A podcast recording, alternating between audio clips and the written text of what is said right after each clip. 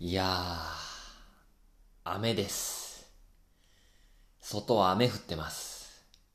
ねえ。なんかこう雨の日ってなんかこう、気分上がらんのですよね。なんかね。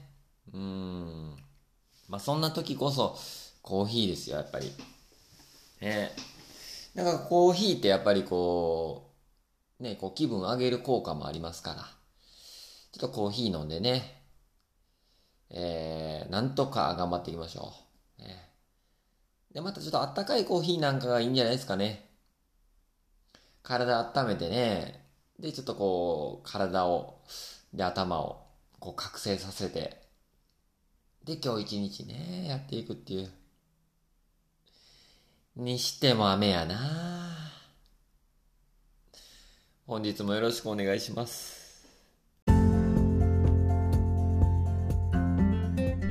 はい、改めましておはようございます、ね、猫とコーヒーと〇〇始まりました、ね、もう巷ではもう猫丸とかつってね、呼ばれてるとか呼ばれてないとかねありますけども、いやーもう毎日ねこ の, あのポッドキャストやってまして、でまあ猫とコーヒーと、えー、〇〇のことについてもうはなひたすらひたすらね話すというだけのポッドキャストでございます。はい。まあ、猫はもうね、うちのもう同居している飼い猫のトムですよね。トムのことと。で、また、えー、コーヒーはね、僕もちょっとコーヒーがもうちょっとハマってしまっててですね、去年のあたりからでしょうか、もうハマりにハマりまして、で、まあ、別途コーヒーの勉強して、で、ちょっとコーヒーのね、ゆくゆくはコーヒーに携わることやりたいということで、えー、コーヒーを勉強中で、で、そのコーヒーのことをね、ひたすらひけらかしております。はい。ひけらかします。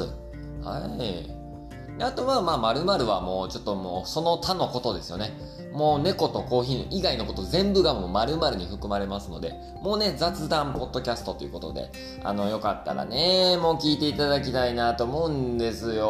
もうね、まあ、どんな時、まあまあ移動中とか、ね、もう作業中とか、はい、もう本当にもうただただ聞き流す、ながら聞きできるのがね、ポッドキャストのいいとこかなと思うんですよ。うん、もう僕もね、まあちょっと一人暮らししだしまして、で、まあやっぱりね、あの、うちにね、テレビ置いてないんですよ。はい、テレビ置いてない時にね、こうあのまあ、音楽もちろん流してるんですけど、普段ね音楽だけだとちょっとなんか物足りないなとかっていう時もあるんですよ、うん、そういう時にやっぱねこうラジオとかポッドキャストとかやっぱこういろいろね調べて聞いちゃいますね、うん、そんな時いいと思いますよ皆さんも、うん、音楽もいいですけどたまにねちょっとやっぱこう飽きた時とか気分変えたいなーいう時なんかなんかこう今うーんどの音楽っていう気分でもないんよなーっていう時にポッドキャストうんでその時に猫丸これを選んでいただきたいなと思うよね。うーんそう言って言うて始めておりますがね、あのー、またよかったらねちょっと今日から聞き始めるよっていう人も中におるかもしれんしね、そういう人はそういう感じで聞いていただけたらいいかなと思いますよ。あーこれが猫とコーヒーと〇〇です。でねあの特徴としてはもう僕ね毎朝更新してるんですけどもう毎朝あのコーヒー入れてでコーヒー飲みながらあの進めてます。はいこれポッドキャストでラジオとかでもうあのー、声だけじゃないですかね。お前がどういう格好でとかねお前が何を飲みながらとかそんなんわかるかいっていう話ですけどこれ気分だけでも一緒に一緒にコーヒーを飲みながら雑談しているっていうような雰囲気でやりたいなと思ってるのよ。うーんそれは思ってやってるのよね。なんかよかったらちょっとねそんな感じで、えー、皆さんも聞いていただけたらなと思いますよ。ちょっと一口一口くださいね。うーん今日はねちなみにあのブラジルのコーヒーを飲んでます。ブラジルねえもうコーヒーの王道といえばもうブラジルですよね。うんなんせこうコーヒー生産世界一がブラジルですからやっぱこう南米のあたりってこうブラジルとかガテマラとかホンジュラスとかあのあたりとかもうペルーとかもねあのもうコーヒー盛んな国で知られてますよね。ううん、そのブラジルをいただいております。非常にね、これもね、えっと、焙煎したやつをね、いただいたんですよ。はい。これね、非常にやっぱこう、ブラジルらしいといえばらしくて、で、こう、ボディ感もコクもあって、で、えー、酸味よりもやや苦味よりの、あの、中入り、中深入りの、あの、コーヒーですね。うん。結構特徴としてはこうね、コーヒーの主張がガツンとくる、うん、力強いコーヒーかなって思うんですよ。うん、印象的にね、好んだ時に。だからこう、うーん、そうですね。もうあの、眠たい朝とかあるじゃないですか。なんかこう、なんかこう頭目覚めきれてないなとか、なんかこう気分上がらんなーっていう時とかに、あのー、このブラジルのコーヒーなんかはいいんちゃうかなと思うよな。うーん。ちょっとあったかいコーヒーをせっかく入れてるから、あのー、冷めきらないうちにちょっとずついただきながらポッドキャストを進めていきたいと思うんですけど、時折ね、トークの合間合間でなんか変な間が空くと思いますけども、その時はコーヒーこいつ飲んどるなと思っといてください。はいね。ということで、あの本日もよろしくお願いします。いやー、本日はしがつにじゅうににち、しがつにじゅうににちですよ。もう後半ですか、しがつも。早いね。この間桜が咲き出してね、もう大阪、ここね、あの、僕はもう大阪の方に住んでるんですけど、申し遅れましたが、ターボーイと言いますので、よろしくお願いしますね。今思い出したかのように言いました。まあ、大阪に住んでましてね、もう大阪の方はもう桜も散り始めてね、えー、もうなんか、この間まで桜咲いてて、なんか春が来たなぁ言うてますけども、今日も雨降ってね、もうどんどん季節とか気候とかが変化してるこの頃ですよね。えー、インスタとか見てるとね、あのー、いろんな人が、まだね、桜満開の、あのー、写真とかストーリーとかアップしたりしてるんですよ。えー、大阪じゃないね。よくよく見ると、うん、ちょっと北の方とか、えー、東北の方とかまだまだ満開らしいですよ。えー、やっぱこう地域によって様々気候ちゃいますから、桜も咲く時期ちゃうわな。うーん、あー、こんな時期も大阪はあったなと思いながら見てますよ。だけど桜っていいね。うん、いいよね。なんかついついね、あのー、僕も一人暮らししてるとですね、なんかもうついついこう、えー、生産性だの効率だの求めてしまってですね、もう生活に無駄なものは家に置かないというようなことが染みついておりますけども、あのー、お花ね、お花、えー、あと植物ね。これってね、別にあのー、生活には必要ないものだと思うんですよ。うん、なくたって生きていけま、いけますから。けどね、ちょっとテーブルとかお部屋とかにお花とか植物がポンってあることでね、なんかあれ心がね、ほっこりする部分あるよね。あれ何？あー、思うのよね。なかなかそういうね、やるう心のゆとりもいるかと思うんやけど、なんかね、こうポンとね、あの植物系があるとですね、なんか癒されますよね。不思議とね。うーん、あの最近僕あの家にね、唯一あるのがあのヤシ、あのテーブルヤシじゃないや、えっとね、あれかヤシっていうのがね、あのー、これもね、いちねん以上前ぐらいにね、あの一人暮らしする時に購入したんですよ。なんかあったらええかなと思って、うん、なんか殺風景な部屋になんか一つでもなんか、うーん、有機物があればええかなと思って、うん、なんか買ったんですよ。で、それね、だいぶ小さかったんですよ、買った時は。うん、それがね、今や結構大きくなっててですね、大成長してるんですけど、最近ちょっと停滞気味。うん、っていうのもね、もう生えに生えまくってですね、ヤシの葉っぱが。これちょっと調べると、やっぱこう大きくなりすぎたりとか増えすぎたりすると、えー、いろんなとこに栄養をね、養分をあげないといけないので、ある一定のとこで止まるみたいなことを見たので、あのー、ちょっとね、えー、少し葉先が、えー、葉っぱの先がね、こうちょっと枯れかけてるというか、うーん、まあちょっとこう変色してるとか、そういうところがあれば、もうちょっとね切っていってるんですよ、最近。葉っぱの先とか、えー、根元からちょっとチョキンチョキンしてったりしてるんですよ。そしたらなぜなんかね、心なしか他の葉っぱが生き生きしてきてるように見えますね。あー、いやちょっとね、最近コーヒーももちろんなんですけど、そういう植物とかもなんかこうそうやって、えー、まあ言うたら手間をかけるとですね、えー、それだけまあそういう風に植物も応えてくれるんやなと思ってね、なんかやっぱこうリアクションがあると嬉しい嬉しいのよ。うん、あれ不思議なもんでね、なんかこちら側から一方通行やと、なんだろうな、これちょっとうーん何かこう意味というか見出せないなっていうね、うん部分も時にはあるんですけども、これ何かしらけど何でもいいからリアクションがあればあの嬉しいね、うん、あやってるなっていう実感得られるね、うん思うのよ。だからこのポッドキャストもそうよ、うん、この猫丸が初めてですね、あのお便り募集中とか言いもってやってましたけど、最初はね最初はこう知り合いの方があのお便りくれたりもしましたけども、こうやってねなんかいろんなこう不思議なあの妙な縁の広がり方してですね、こうお便りくれ出してるっていうのがね嬉しいね。なんかこう何かしらリアクションがあるあってね、聞いてますとか言ってくれて、うーんあ聞いてるんや好きやなと思ってね、自分でやってるくせにね聞いてる人を見つけたらね物好きやなって思ってしまうんですよね。うーんこれ不思議なもんだけど嬉しいよ、ほんまに嬉しい。うんでそんな中でねこうやってこうお便りとかリアクションがあるとほんまに嬉しいんですよ。えー、だからもう皆さんもですねぜひあのー、お便りをね何でも結構ですよ、もう聞いてますとかね、あのー、聞いてるけどおもんないぞとかね、まあ、そういう一言でもねいただけたら嬉しいですよね。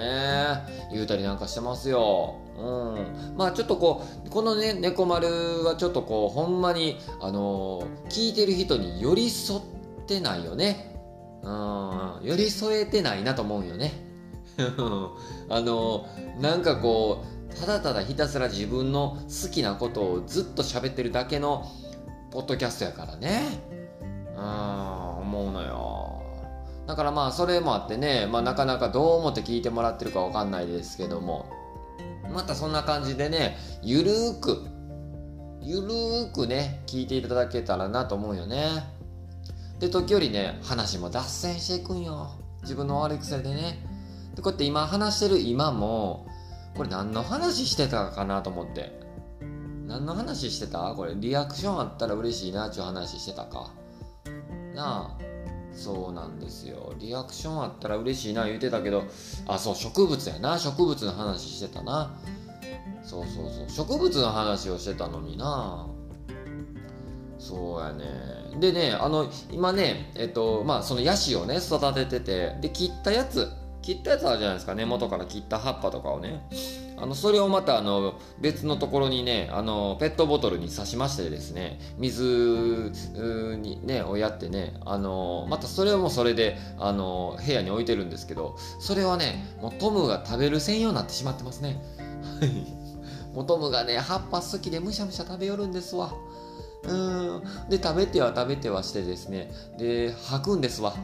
はいあの吐いてる後ろ姿を見るとなんか切なくてね、うん変な音が時々聞こえ出すんですよ。部屋でコーヒーでも飲んでるでしょ。ほんならねゴッポンゴッポンゴッポンってなんか変な音、ポンプをねあのなんか動かすような音が聞こえてですね、パッて見たらねトムの後ろ姿をね見てね、なんかこうパンポンプのように背中が動いてる姿を見ると、あーなんか切ないなーって気持ちになるよね。あれをまた掃除するのは俺やなぁと思いながらね、うーんそんな日々を過ごしております。本日も猫とコーヒーとまるまるをどうかよろしくお願いいたします。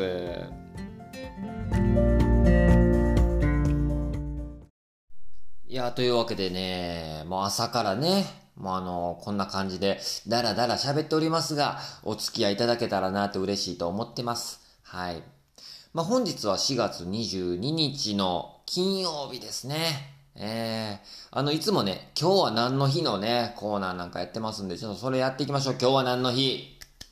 よろしくお願いします。今日はしがつにじゅうににち、アースデーだそうですよ。国際母なる地球デーっていうね、アースデーだそうです。せんきゅうひゃくななじゅうきゅうねん、しょうわよんじゅうごねんしがつにじゅうににちに、アメリカの市民運動指導者、デニス・ヘイズ氏が、地球全体の環境を守るために行動を起こす日として、アースデーを提唱されました。ねえーまあ、地球環境破壊に抗議する運動、うん。にせんまんにん以上が参加したとされて、えー、アメリカの環境保護運動の先駆けとなったのが、この国際地球、国際母なる地球デーだそうです。うん。やっぱこうやって見ると、あれよね、なんかもう地球環境のこととか、よくね、まあもう近年よくね、聞くじゃないですか。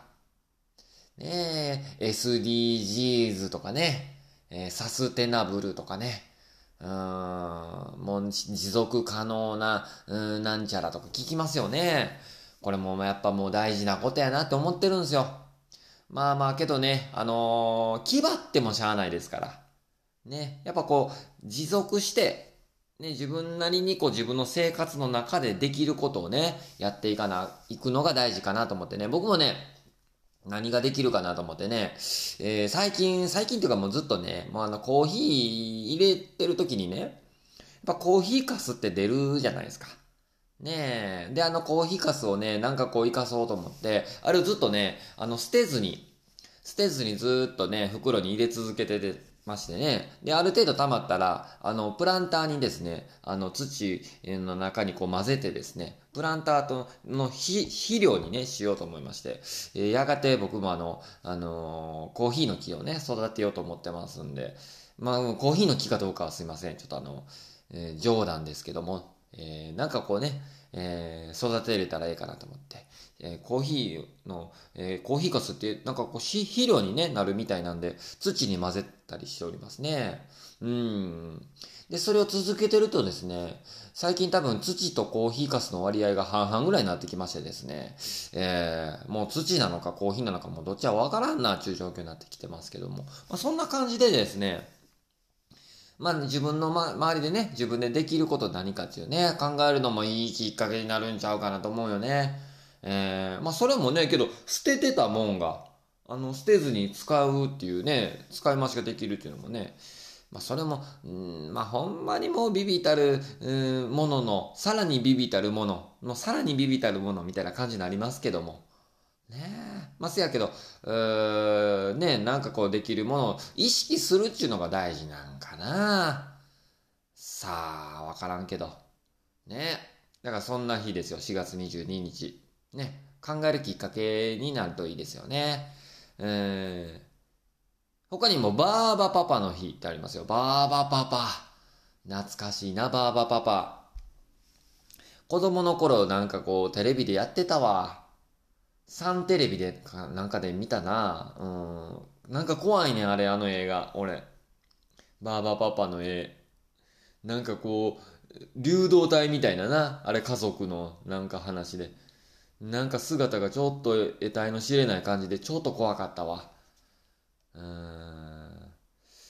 バーバパパが、えー、誕生日がしがつなことと、アースデーの自然保護。動物保護といった理念が絵本のテーマに通ずる部分が多い。なるほど。うーん、そういうことから、えー、同キャラクターのライセンス事業などを手掛ける、えー、スタイリングライフホールディングスプラザスタイルカンパニー長井が、えー、アースデーと同じしがつにじゅうににちに記念日を、えー、バーバパパの日というふうにね、あの、制定しています。なるほどね。うーん、だそうですよ。えーあと、良い夫婦の日。良い夫婦の日はもうちょっと俺関係ないからやめとこうか。割愛します。はい。まあ、いろんなね、こうして見てるといろんな日が出てくるね。うん。あと、清掃の、清掃清掃デー。うん。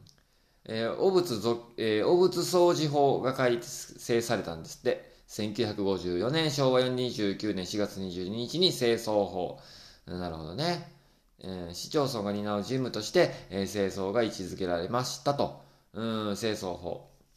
うん、だからといって何をするっていう日でもないですね。はい。清掃といえばね、僕はあの、もうほぼほぼ家のね、えー、お掃除をですね、もうお掃除ロボットに任せきりになってますね。あれ便利よ。あれ便利。あのー、にまんえんぐらいで買いましたけど、最初高いなと思ったけど、あのー、もうほぼほぼ、あのー、自分の掃除の時間がなくなりまして、で、お掃除ロボットに任せておりますので、あれ便利よ。うん、ちゃんとね、あのー、綺麗になってます。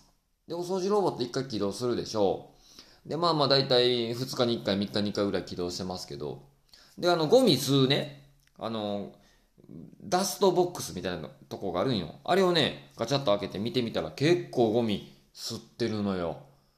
おー、特に髪の毛とかな。トムの毛とかな。あと、ホコリ系ね。結構溜まってたりするのよね。あれ便利よ。うーん。お掃除ロボットなんかもう絶対いいと思います。ほんでね、お掃除ロボットってやっぱ段差に弱いから、物とかがあると障害物とかに弱いから、あの、極力ね、障害物、段差を作らんようにね、あの、そもそも部屋をそういう風にしとくのよ。ほんならそれはそれでね、あのー、なんかこう、自然と部屋がね、整理されるというか、うん、整理されるとね、なんかね、気分いいね、やっぱり。うん、なんかこう、のびのびとした、晴れやかな気持ちになるというか、そんな感じがしますね。うん、そんな日ですね。今日はしがつにじゅうににち。以上、今日は何の日のコーナーでしたね。はい。ちょっとコーヒーいただこうか。うん。そう言いながら進めてますけども。今日はね、さっきも言ったようにブラジルのコーヒーをね、飲みながら進めております。いつもね、あの、いろんなコーヒーの豆の種類を、えー、飲みながら進めてるんですよ。うん。で、その、えっと、飲んでるコーヒーの国のことを、えー、ちょっとお伝えしていたりしますね。うん。今日のコーヒーのコーナー。イェイ。今日はですね、ブラジルを飲んでますね。で、ブラジルはどんな国かっていうことですよ。ちょっと見ていきましょうか。ね、ブラジル、正式名称はブラジル連邦共和国。あー、連邦共和制で大統領制の国でございます。ね、首都はブラジリア。面積としては はっぴゃくごじゅういちてんろく 万キロ平方メートル。はっぴゃくごじゅういちてんろく 万キロ平方メートル。ね。日本の にじゅうにてんご 倍ぐらい。すごいでかいっていう国ですよね。よくあの、サバンナのヤギがね、ブラジルの人聞こえますか言うてね、地面に向かって言うてる。日本のちょうどね、真裏にあるからっていうことで、地球のね、えー、ブラジルの人に向かって地面にこう、ブラジルの人聞こえますか言うて、あのギャグすっきゃわー。なあ、あれなんでもっと流行らんのかな言うてますね。人種としてはね、ヨーロッパ系、白人半分くらい、パル、パルド、混血が半分くらい、アフリカ系黒人がちょっと。っていう割合の国ですね。人口はいちおくきゅうせんよんひゃくまんにん。にせんはちねんの調べでね。うん、だそうです。言語としてはポルトガル。ポルトガル語ってもこれもピンとこんよね。うーん、ちなみにこんにちはっていうのは、ボアタールジっていうらしいですよ。うん、ボアタールジ。だからもう、ブラジルの方に会うたら、ボアタールジって言おうね。ね。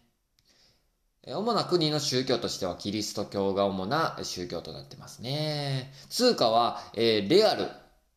レアルですそうですよ。うん、いちレアル約ごじゅうえん。これにせんじゅういちねんのね、やつなんで、まあ、だいぶ じゅう, じゅうねん以上も前のことですけど、いちレアル約ごじゅうえんの国。気候としては熱帯雨林気候、サバンナ気候、温帯気候とね。えー、年間通してもね、だいたいじゅうよんどからさんじゅうよんど程度で、日本よりちょっと割とね、過ごしやすいんちゃうかなと思ったりしてますけど、気候がね、うん。国の特徴。面積の約 ごじゅっパーセント が草原、草原高原。ごじゅっパーセント が草原やで。なあ、あと湿地。湿地帯よ。ねえ。で、資源が多い。非常に。鉄鉱石とかマンガンとかが多い。世界最大のアマゾン川。アマゾン川有名よな。うーん、アマゾン川。近年の自然破壊。が、えー、結構ね、そのアマゾンが、アマゾン周辺では結構言われてますね。あとサッカーな。サッカー特徴やな、やっぱな、ブラジルってな。どうしてもサッカーイメージあるよね。うん、あとね、若い国だそうですよ。比較的。人口の分布で見ても。うん。で、あとまあ政治、国民の投票は義務とされているそうです。うん、ねえ、そんな国ですよ。で、まあやっぱりこうブラジルのコーヒー飲んでるから、ブラジルコーヒーの特徴よ。ね。ブラジルコーヒーの特徴はね、やっぱりね、農園がね、もうめちゃくちゃ広い。世界最大のコーヒーの生産国っていうだけあって、ブラジルの広い土地を生かして、でっかいコーヒー農園が多い、うん、だそうです。平地ではでっかいコーヒー農園を作って、機械でもう採取するようになってます。まあ、その一方で、まあ現在でも小規模な農園っていうのも結構山の中にね、あの結構つ、あのあって、手摘みをするっていう昔ながらの農園も結構残ってるそうですよ。うん。品種はやっぱりね、アラビカ種。ねえ、アラビカ種とカネホラ種、だいたいこう大きく分けてふたつありますけど、このアラビカ種が多いそうです。霜とか乾燥の影響を受けるとすぐにね、このアラビカ種っていうのは枯れてしまうんですよ、ね、あのちょっとこう病気にも弱いあのアラビカ種でもあるけども、その分あのー、本当にね、だいたいこうせ世界中のほとんどがアラビカ種のコーヒーで、えー、だそうですけども、その分ね、酸味があって爽やかな香りがするのがこのコーヒーの特徴。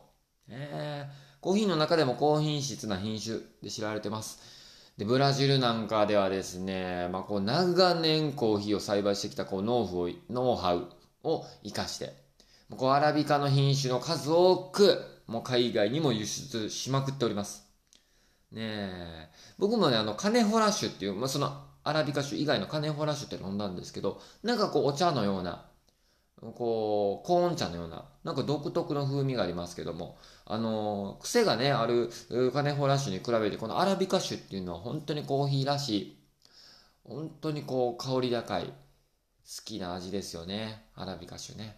うん。で、実際のこのブラジルのコーヒーの味の特徴としては、あのー、一般的にですよね、このコーヒーの味の軽さ、苦味、酸味、コクとか、一応こう大体よっつに分けられますけど、ブラジルのコーヒーはまあまあ種類にもよるんですけども、苦味と酸味が柔らかくできてます。うん。で、またこう軽さもコクもそこまでしつこいわけでもなくて、癖がなく、あんまりこう飲みやすいっていうのが魅力。うん。だからもうトータル的にこうバランスが取れてるのがブラジルの特徴ですよね。えーまあ、特にこう結構よく聞くのが、あのコーヒーのブランドでサントスってよく聞くと思うんですけど、サントスね、サントスナンバーツーとか言うたり聞いたりすると思うんですけど、苦味も残しつつほのかな甘みも感じさせる味わいとなってます、うん、で、日本人の口にも合ってるんですって、ブラジルのコーヒーは。それを見た上で僕もちょっと改めてコーヒー一口いただきますね。うん。けど、そう言われてみたらコーヒーの苦味も酸味もバランス取れてるなって気もしますね。うーん。僕最初の方にこれブラジルのコーヒー飲んでね、なんかこうしっかりしてる味やなと。うん。コク、苦味がやや強めかなとかね。なんか言うてましたけど、このバランスを取れてますとかって言って聞いた上で飲むとまたそんな気もしてくるな。うん、こんなん言うてるとちょっとブレてしまいそうなんでね。いやけど今僕飲んでるコーヒーはですね、あのやや苦めが強めのコーヒーになってますけども、こう温度帯が下がってきてですね、ちょっと酸味も少し際立ってきたかなっていう感じもします。個人的なね、あのー、感想やけど、僕あのコーヒー、あったかいコーヒー好きやけど、このコーヒーの温度が下がってきた、この冷めたコーヒーもね、割と好きで、なんかこう、あったかい時と味わいが変わってくるから、不思議やなと思って、それコーヒーが。ね。だからこう、そういうね、うーん、コーヒーの楽しみ方様々やと思うんですけど、人それぞれで。自分はですね、なんかこういうコーヒーね、あの、ブラジルのコーヒー、で、またコーヒー、あの温度帯によって違うっていう味の楽しみ方もあるなと思ってますね。そんな感じです。そ、どんな感じやねんっていうね。えー、ちょっとこう脱線しそうだったので、このぐらいにしておきたいと思います。以上、コーヒーのコーナーでございました。